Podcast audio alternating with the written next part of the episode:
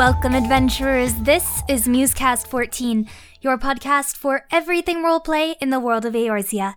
I'm your co host, Emmy. And I'm your co host, Remix Sakura.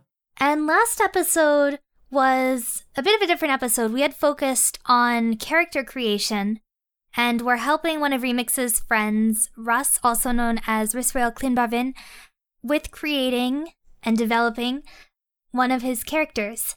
We were supposed to do this episode, a follow up episode based on that, in which we were going to talk about his experience role playing and things like that on Gilgamesh. However, due to his schedule, we decided that we were going to do something different from what we had planned, and instead are going to return to our little look at the city states in Hydaelyn. So we've already visited a number of city states. We visited all the Alliance city states. We visited the Far East, so places like Doma and Hingashi. We have visited as well Garlemald. But we wanted to focus today on another city state which plays maybe a bit more of an indirect role in a lot of the story of the main scenario. And this is one in which a lot of the scions have found themselves in at one point or another, and there are actually a lot of original characters who I believe happen to come from that city state. Indeed. It's amazing to think that there are still places whose lore we have not discussed in depth, but today we're going to start a series on Sharlayan and the Scions that hail from there. Yes, I think the actual look at the Scions will be next episode, so this episode will focus a little bit more on the state itself. And I figure once we get a good look at what we know about the city state, what we know from places like the lore book, places like the stories of the Scions, maybe even, we'll have a decent view of what Sharlayan is like, even if we haven't visited it yet.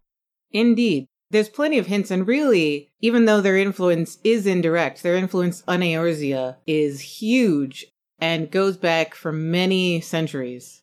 Now, as far as how to encapsulate the heart of what Sharlayan is all about, well, when we visit Idyllshire we see their motto, knowledge seeks no man. And really, scholarship and knowledge is the heart of everything that they're about. Everything in the society is based on that one pursuit, that one industry of education, of research, into magic, into all kinds of fields. And as far as their value system and their government structure, I actually got a lot of vibes from ancient Greece, which was also a huge early center of learning with so many famous people coming up with entirely new disciplines that help us look at the world like philosophy, debate, logic, rhetoric. I don't know, I kind of got a little bit more of an ancient Rome feel, especially given the governmental structure, which we'll be talking about later.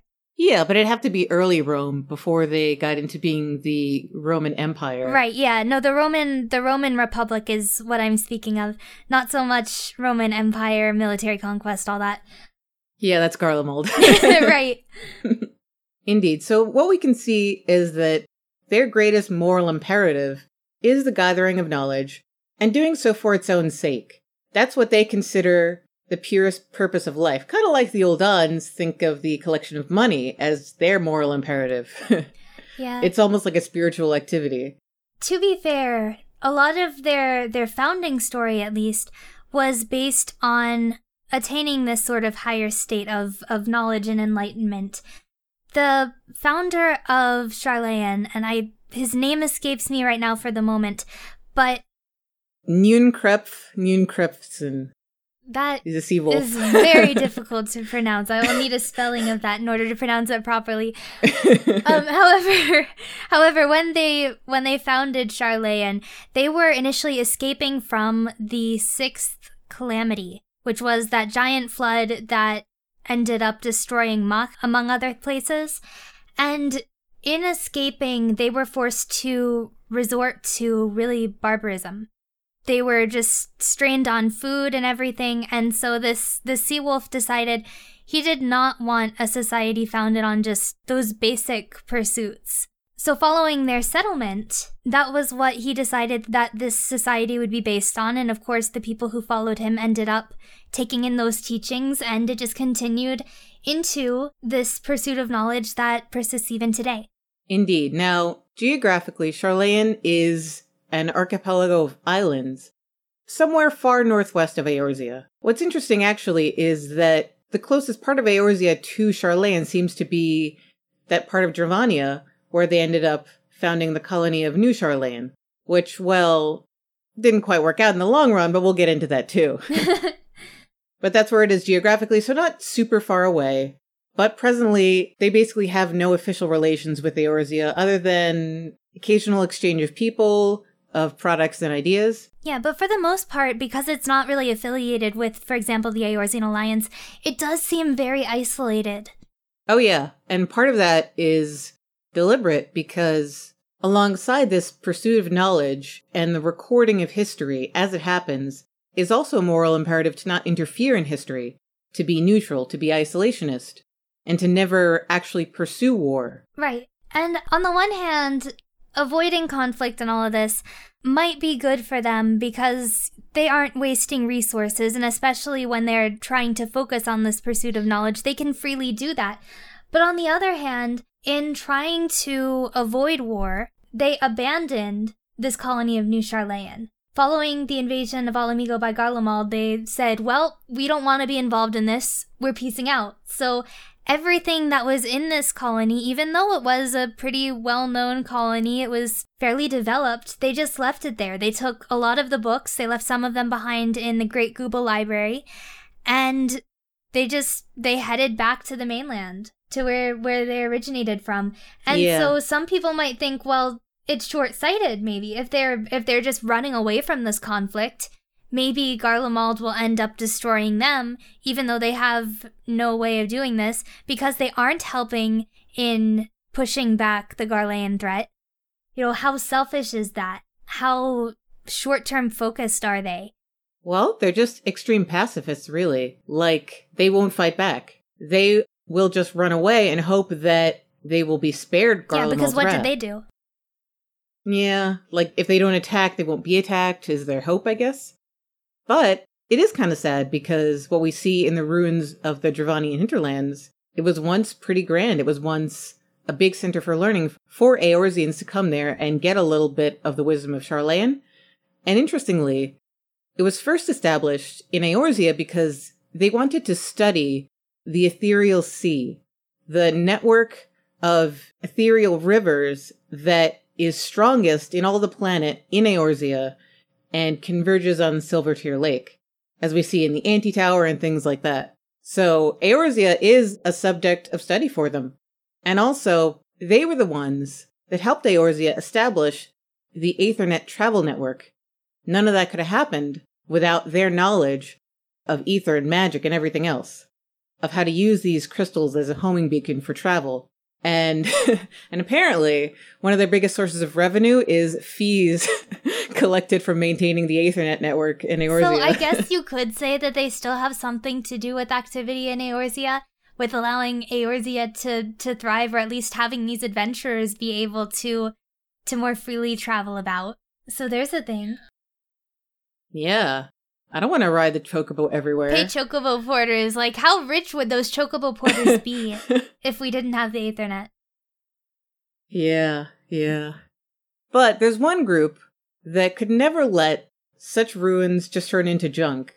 And that's Eorzea's best junk mongers, the goblins. so they moved in, they, along with the treasure hunters in the area who were looking for relics to be able to sell, they together established Idyllshire as a new settlement on the frontier, and it's a lot like Mor-Dhona.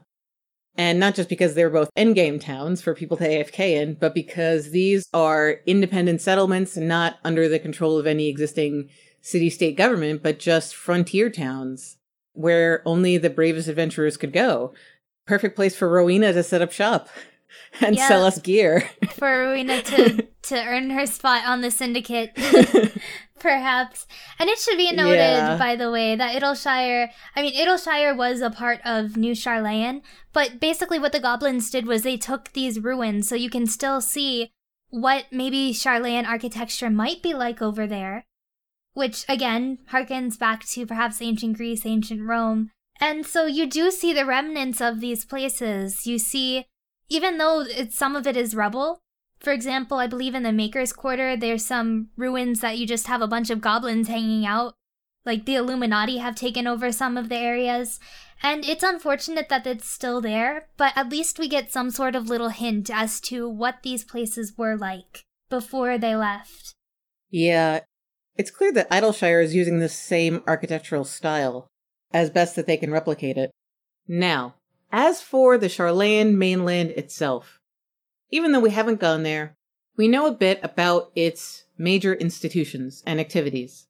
Possibly the biggest is something called the Studium, and that is the main institution of higher learning which probably employs the vast majority of the population, since education and research is its almost sole industry.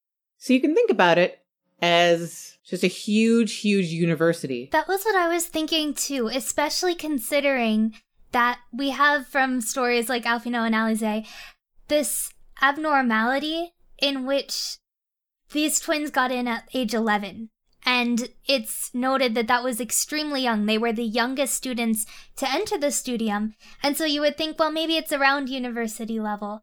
And so that's why we're thinking that the studium itself is is like a university, maybe maybe something where you could earn like a PhD or something like that. Although that's more more close to the Archon system, I believe. Yeah. Even though it might be really really extraordinary for an 11-year-old to enter a university today, it's not totally unheard of. Once in a while you do hear about these brilliant prodigies. So that does make sense.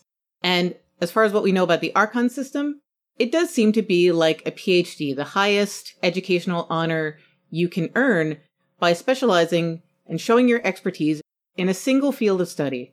And that could be really anything because of the Archons that we know, yeah, Y'shtola and Moenbryda and Urianger were focused more on the esoteric and the magic, but Thancred's also an Archon, and Ida, the original Ida, was also an Archon based on their study of martial arts.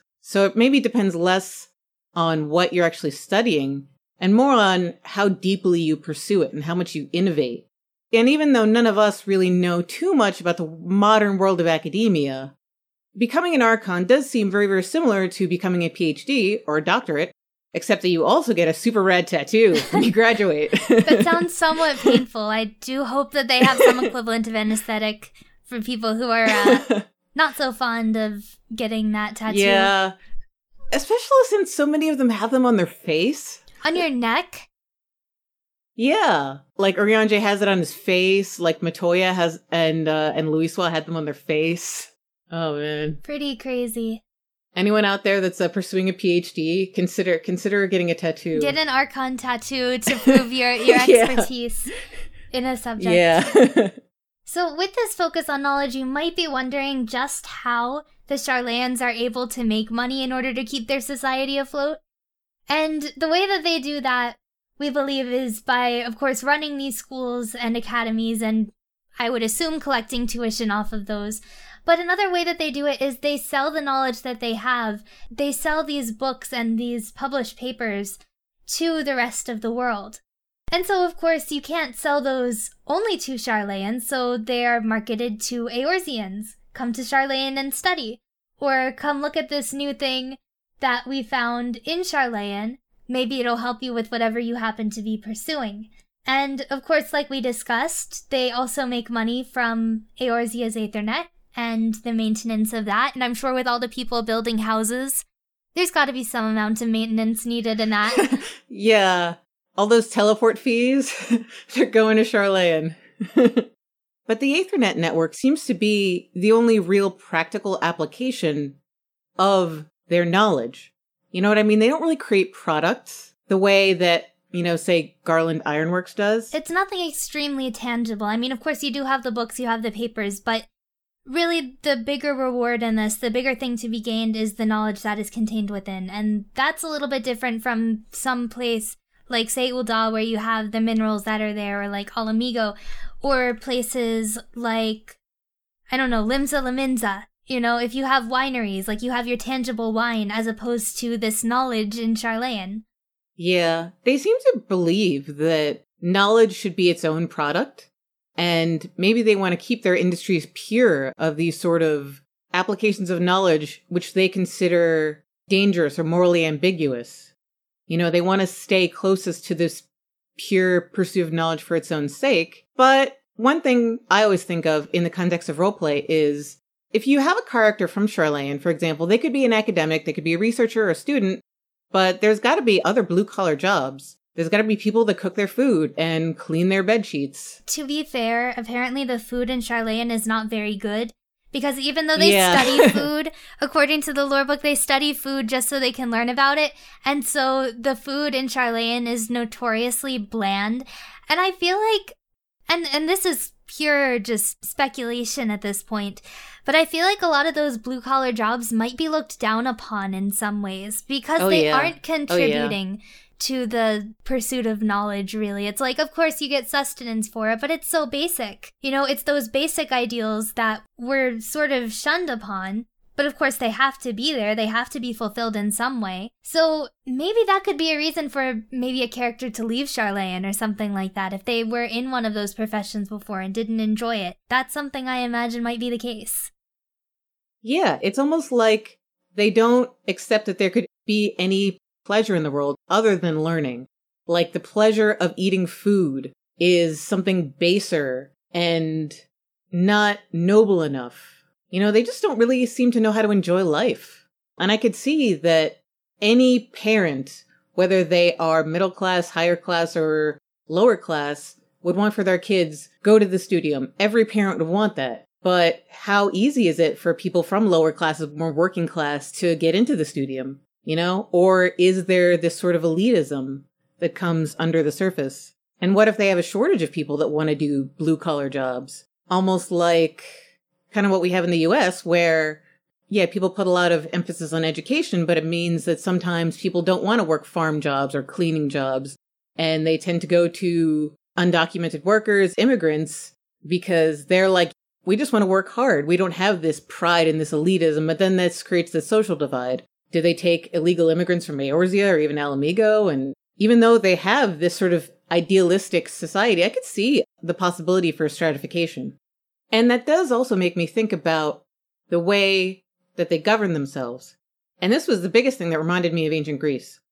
So in their early days, when Sharlayan was just a pretty small nation, pretty small city, they had a direct democracy known as the ecclesia, where all of the adults of age would just come together and talk things out. And eventually they would come to a consensus and they would hear everybody's opinions and eventually they would all agree. And that seems really like too good to be true to me. And it's the kind of thing that, yeah, it could work. But once you have too many people, there's bound to be discord, disagreement. And there's also bound to be people that are just going to be louder than others. Like one flaw that I always think of in direct democracy is people have different levels of charisma, of speaking talent. And unfortunately, the most attention tends to go to the people that are the best speakers or the most attractive personalities or just have that natural leadership, not the people that are most morally right, not the people that necessarily represent everybody. So they tried to keep this pure ideal when they became a little bigger by implementing not a direct democracy, but a democratic republic in which folks were now elected to a new body called the Forum, which consists of 99 members and all the adults still get a vote in electing forum members, even if they may not get this direct voice because they needed to streamline things a little bit. And as far as a single leader or head of state, there is someone known as the speaker of the forum, but the lore book tells us that that person's power is restricted a lot by the law. So they want to keep things balanced and equal. It's clear. And this is where I see more of a transition from what you said, ancient Greece, into this ancient Roman Republic. Of course, the big similarity being that the Roman Republic had these elected members that best spoke for the, the people. However, the, the biggest similarity that I found was that the Roman Republic had 100 members where, of course, Final Fantasy, in their obsession with the number 9, decided that they were going to have 99 members. So it's a difference of one. But really, like, is one person going to matter? I don't think so. they need to make sure that all of the members can fit in a single item stack. Yes, so you have a stack of forum members in your inventory.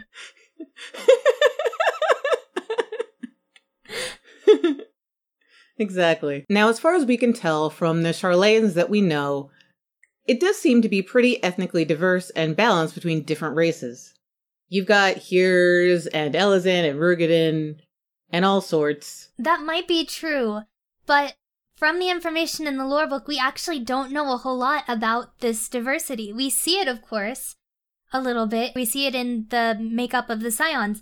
However, we do not have any information as to what percentage of the population is any given race.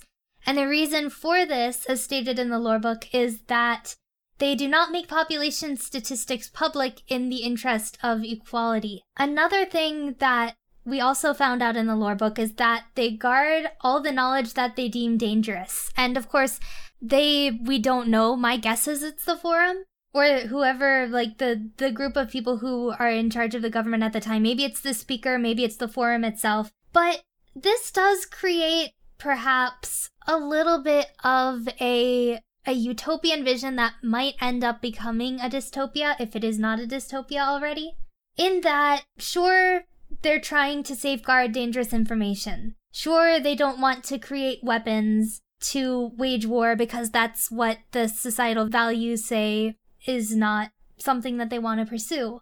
What if they want to conceal other information? What if they want to hide information in order to spread lies about certain groups of people? What if they want to control the population in suppressing information and suppressing what the forum's actually doing? You know, you never know what that's going to be used for. So maybe, maybe Sharlayan is a very peaceful place. But we may end up seeing our Sharlayan when we visit it that has its problems, like any other city state, and maybe even corruption.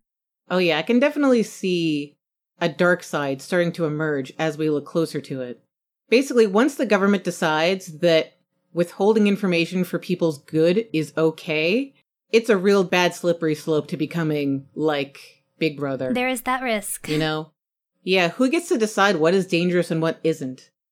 Now it's population statistics. Next, it's something else. Maybe it's racial injustices. Maybe it's mistreatment of working class people.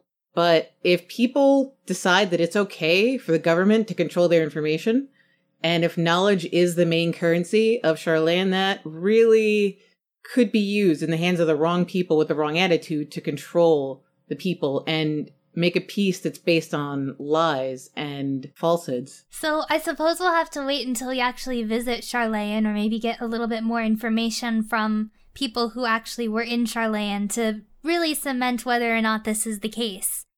Yeah. What we know really so far comes from the personal life stories of the Archons of Sharlayan who integrated into the Scions of the Seventh Dawn, who we will definitely discuss individually in the next episode because even though they are really, really important main scenario characters, because they're not necessarily affiliated with a certain city state other than Sharlayan, we haven't had a chance to discuss them yet. So that will be very exciting. So until next episode, we will have to wait on that. But for now, let's move into our next little segment. So every week, because we love the game so very much, we like to give an account of something that has happened between now and the last episode. Could be in game, could be out of game, just something that was interesting that has happened. So usually I don't start. So I guess I will start this time. Alrighty. So last episode, I believe we talked about the idea of your character, Natsukima Catboy, having a beach party. Yes. On the shores of the mist. And so I decided to, of course, go over to this event and have some fun. And there were a good number of people who showed up, I believe. Uh-huh. And the good part about Gilgamesh and having not quite as large of a roleplay population as Balmung is you do get to see a lot of the same people at events. And so there were a lot of people who I knew from past events. And one of the things that we decided to do during this event was a rock skipping contest. Just on the beach, people were picking up rocks and trying to skip them. And we were trying to see how many times like a rock would skip. And if you rolled over 500, then your rock would skip once per every 100 over 500. So if you got 600, your rock would skip twice. If you got 500 something, it would skip only once. Things like that, right? Yeah. As with most RP event games, this was played with the slash random command. And as Emmy was discussing, you had to roll 500 or higher to be able to skip your rock. And it should be noted that, as far as we know, slash random goes from 1 to 999. It does. For example, if you roll a really low number, I remember we were trying to skip rocks before and somebody rolled a 7 and they fell backwards into the water. And then my character Scoot tried to help her up and he rolled a 30, which was also very low. So he just ended up falling into the water with her. Something like that, right? So if you get something Yeah. really low, then you have a pretty bad result. If you have something really high, then you get a good result. And sometimes you can have outrageous situations on either end of the scale. Yeah, because you do have to react in real time to how successful your character skip was. Right. So, for example, Scoot rolled, I think it was a 962. So it was a very, very good skip. And it just skips extremely far. And people are just like, whoa, that was really great. Somebody rolls something very similar, same thing. However, the objective of this started to shift very slightly. And there is a row who, I forget his full name, it's like Lutzang or something like that. Yeah, Something- Lutzing Barabir, or we just call him Lutz. We call him Lutz. And so Yeah. Scoot had the idea of, Lutz, you're really big. Can you throw me? Can you Yes, try to skip became- me? It turned into uh, skipping lalas instead of just skipping rocks. right. So this turned into a Lala skipping contest. And I think Lutz was only the only one who was really interested in trying to skip Scoot. But he wanted to make sure that Scoot wouldn't get hurt. And Scoot, of course, is like, I'm a tank. It'll be fine. And so Lutz goes and throws Scoot. And rolls a 999. Yes, it was a super critical dice roll, and Scoot went flying across the ocean. Scoot just flies away. Was what I put. It's like Scoot hit two, flies out of sight. And so I just thought that was extremely funny. And Scoot, when he eventually appeared again, was completely unharmed and was like, Can you do that again? so I thought that was a fun little RP experience, and everybody was just shocked at like the one time they throw the Lala and he just rolls this amazing number. And so it's a good thing that Scoot was a tank is all I have to say. Like he's really tiny, but at least he can take a hit. oh, yeah, I'm sure he was pretty aerodynamic too. Very. yeah, it was just one of those perfect moments, and we took screenshots because we are like, nobody's gonna believe this unless we take a screenshot. Yeah, I may I may end up having us post that on the Musecast site if people are interested. But that was really the highlight of the night. But overall, it was actually a really nice beach party. And as Emmy was saying, in the smaller RP communities, you may not get the numbers, but you have a solid group of tight knit friends that all kind of know each other. So when we get together, we don't necessarily need to have a lot of activities, a lot of giveaways. We just kind of get together as friends and things just kind of mesh and gel and people just enjoy the company. Yeah, and like that rock skipping contest, we didn't have that plan. Somebody was just like, "Hey, can we do this?" Mm-hmm. And it just it just came out of it in that moment, which I thought was neat. So Natsuki and I were both very happy to be able to create a fun time for everybody that evening. And Scoot was happy to be thrown very far. Indeed. Well, that happened around the end of August, but as we are recording this today, it is September 19th, which is a very, very special holiday, especially for those of us who love Limsa Lominsa. What holiday is that? It is Talk Like a Pirate Day. It is Talk Like a Pirate Day! a day in which Nanamo would have a very difficult time adjusting to trying to talk like a pirate. yeah. Oh man. So obviously, obviously, as a Marvel role player, I was excited to do this. So we planned something on our home for that character, the Lich server, and developed a Pirate Day party, also known as Pirate Heritage Day. Now, I started to think about sort of an in-universe, in-character reason why Marvel might want to hold a celebration. Now, we know that there's a lot of tension in Limsa over being founded by pirates, being a city of pirate culture where piracy is no longer legal. So I thought that she might create a Pirate Heritage Day as a way to balance out these concerns. To say that basically we shouldn't be ashamed of our pirate past, our pirate culture, our pirate values of freedom and all this, but we have to acknowledge that piracy is in the past. It's no longer in our best interest to go around reaving and plundering and looting. We have to have legitimate industries that contribute to society for ourselves, for the rest of the realm, and in order to defend against external threats such as the Garlean Empire.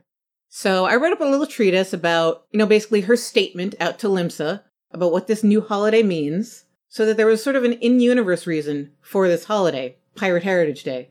But as far as the fun stuff, actually, right this moment, a bunch of us have gotten together on the Astalicia, which is actually the home of the Bloody Executioners, one of the three active pirate crews in Limsa. And you can find this on the lower decks close to the Fisherman's Guild. It is a really, really nice location. It's also where you unlock the step dance. It's basically the perfect place to have a piratey celebration. and I've been giving away fish and sparklers and sour red. And our friend Morgana, who runs Silver Valkyrie events, is planning map parties to have treasure maps and doing challenges like get to the last room of the Aquapolis or do a map but only wearing level 1 gear, you know, because you got to you got to search for that treasure. And we're to have a glamour contest and the winner is to get the treasure chest housing item. So everybody's in all their piratey glamours and step dancing the night away and it's just it's super awesome even though it's kind of a simple thing and the time zones make it a little wonky because most people in Lich are in EU, but I also was encouraging people to try making an alt because Lich is open for character creation. You can just, you know, start in Limsa and just come right on by. but this is a an issue that a lot of people on a lot of servers deal with because even Balmung has a good EU population, as we've discussed. We wanted to have something that everybody can participate in in some way, but I definitely think it'll be a lot of fun. I've had fun so far, and we can definitely make it an annual tradition. I don't see why not. Yeah, because at this point, the Halloween Mystery Night has become like a yearly Lich tradition, right? Yeah, I think we're planning on making or having another Mystery Night around Halloween, so. Yeah. So it's a really nice time of year when you have all these holidays to just center RP events around them. You can always go back and listen to our episode on planning RP events if you'd like to do something on your server for All Saints Wake, for Starlight, or any other local holiday, like Talk Like a Pirate Day. Even something really, really simple, just like a glamour contest, can be a lot of fun. It can get people together. Yeah, and speaking of getting people together, as we move into our announcement segment, there is an event coming up pretty soon. It's not a roleplay event, but role players I'm sure would be welcomed there. And that is a Stage Reborn's production of The Story of Maria and Draco. Now, this is a play that is based on the opera of Final Fantasy VI Renown, and Though it doesn't entirely follow everything in the opera, it's still a very good play, I believe. And I would know because I'm in it. So you should go ah. and see it. you should go and see it. This is actually taking place on the Diabolos server, and I would recommend if you do want to see it, make a character before the show dates because typically when there is a production, there are so many people trying to get in that character creation closes. So that yeah. show will be on September 23rd and 24th from 6 to 9 Pacific, which I believe is 9 to 12 Eastern. And by the time this episode comes out, that first weekend will probably be already past. However, there will be a second weekend of showings on September 30th and October 1st. And on both of those days, there will be a matinee show taking place at 12 p.m. Pacific, also known as 3 p.m. Eastern, and then another little segment of shows from 6 to 9 Pacific or 9 to 12 Eastern. So if you would like to go ahead and see those shows, please do. The house itself is in Gridania, so you may want to keep that in mind when you are creating your character. And for more information on that, you can go to www.astagereborn.com. And we'll also be sure to post reminders on our website and social media with those flyers. Now, last but not least, we want to recap and report on the success of our 9,999 download celebration, which happened last week on Twitch. Man, was that fun! That that was yeah. exhausting by the end of it, we, but uh, that was fun. We successfully streamed for 9.9 hours. In fact, I think we went over that 9.9 hours yeah. thing. Yeah, just about 10. But we had a lot of different guests, and once again, I would like to thank everybody who was taking part in that show, and also everybody who stopped by to either hang out in the Twitch chat or just to watch. We gained a lot of followers, so if you did follow and you're listening to this right now, thank you very, very much for your support. Yes, these things definitely cannot succeed not only without our many esteemed guests, Flatus, Klaus, Brohamet, Sephiroth, Morgana, Meandering Mind, and even Anonymous and Ethis. yeah. We had a lot of people on there. So I'm hoping we can do something like that again, but probably not for quite as long. Yeah, but we do want to do more stuff on Twitch, for sure. And of course, this happened to be on the same day as the Lalafella invasion for hurricane relief, organized by Denmo McStronghuge. So even though we weren't officially affiliated, we definitely want to thank Denmo for doing all this and raising over $21,000 for direct relief. Wow. And all of that will go right to a very esteemed charity and right to hurricane victims. And actually, a funny story from that is that we participated in this while we had Flatus on. And Flatus is in a hurricane zone. He lives in Florida. He is a actual Florida man. So in honor of his bravery in the storm, I made a Lalafell called Florida Man. Florida Man was great. I loved his character design. Yeah. He is a bit of a caricature, but it was all done with the approval of an actual Florida man and with nothing but love. so there we have it. Yes. A great success on many, many fronts. Yep. I feel like every episode, at some point, you mentioned like it was a great success, it was a huge success. Something about some event being a huge success. Well, it's good that we have lots of successes to report It's on. true. I mean, we don't usually report on our failures. Yeah, it's like, oh, we did we did an event and nobody showed up and it was terrible. Aw. How sad. even even then, it's a learning experience. right. So if you want to keep in touch with all of the exciting things we're doing on Twitch, such as Sunday Storytime Stream, where can they find us? Well, on our Twitch itself, that is twitch.tv slash musecastxiv. And of course, if you want to listen to more of our actual podcast episodes, you can find us on iTunes, Stitcher, and Google Play. You can also find us on various social media. You can find us on Facebook if you just look up musecastxiv. We are also on Twitter at musecastxiv. We are very creative with our name. And of course, we have our website, which is www.musecastxiv.com. And the website is also linked to Tumblr. So if you're part of the vibrant FFXIV Tumblr community, give us a follow. Yes, and if you want to support us in other ways, you can of course do so with a monetary donation at either our PayPal or our Patreon. You can find both of those on our website. Just go to the right side of the page and click on the shiny blue buttons, or you can find them on the contact page of our website as well. PayPal is of course a one-time donation, and for Patreon, which is a recurring monthly donation, you can gain access to a lot of things, such as bonus content, all the things that we wanted to talk about but just didn't have the time to get to. Or you can get access to episodes 24 hours before they come out, which is always really cool. So if you want to support us in either of those ways, we will be very, very thankful. All of the money goes to help support our podcast in the production and in, for example, having prizes like the ones that we gave away at our 9,999 download stream. So it all goes back into the production of the show in some way or another. Indeed. So now everyone has concrete proof of our generosity because we gave away two sets of Ed Glamour, full sets with sides. And we gave away a Musecast t shirt too. yeah. So there you have it, folks. And that, I believe, concludes our first episode on Sharlayan. So I guess to continue with the same streak, at least with Sharlayan, we're going to continue with our Sharlayan episodes for next episode, and then at a later date get back to the character creation and see what Russell's experiences were like trying to develop and just enjoy his character over on Gilgamesh. And that'll be, I guess, a later week. Yeah. As with all of us, he is just trying to balance out in game activities with real life. It happens. And we seem to have caught him at a little bit of a busy time, so we just want to make sure that he has enough experience and enough stuff to report back on to make a really fulfilling episode and to show growth in his character. And I am definitely pretty excited to talk about some of these scions. So thank you again for listening, and until we catch you next time, happy adventuring. Yep. See you next time.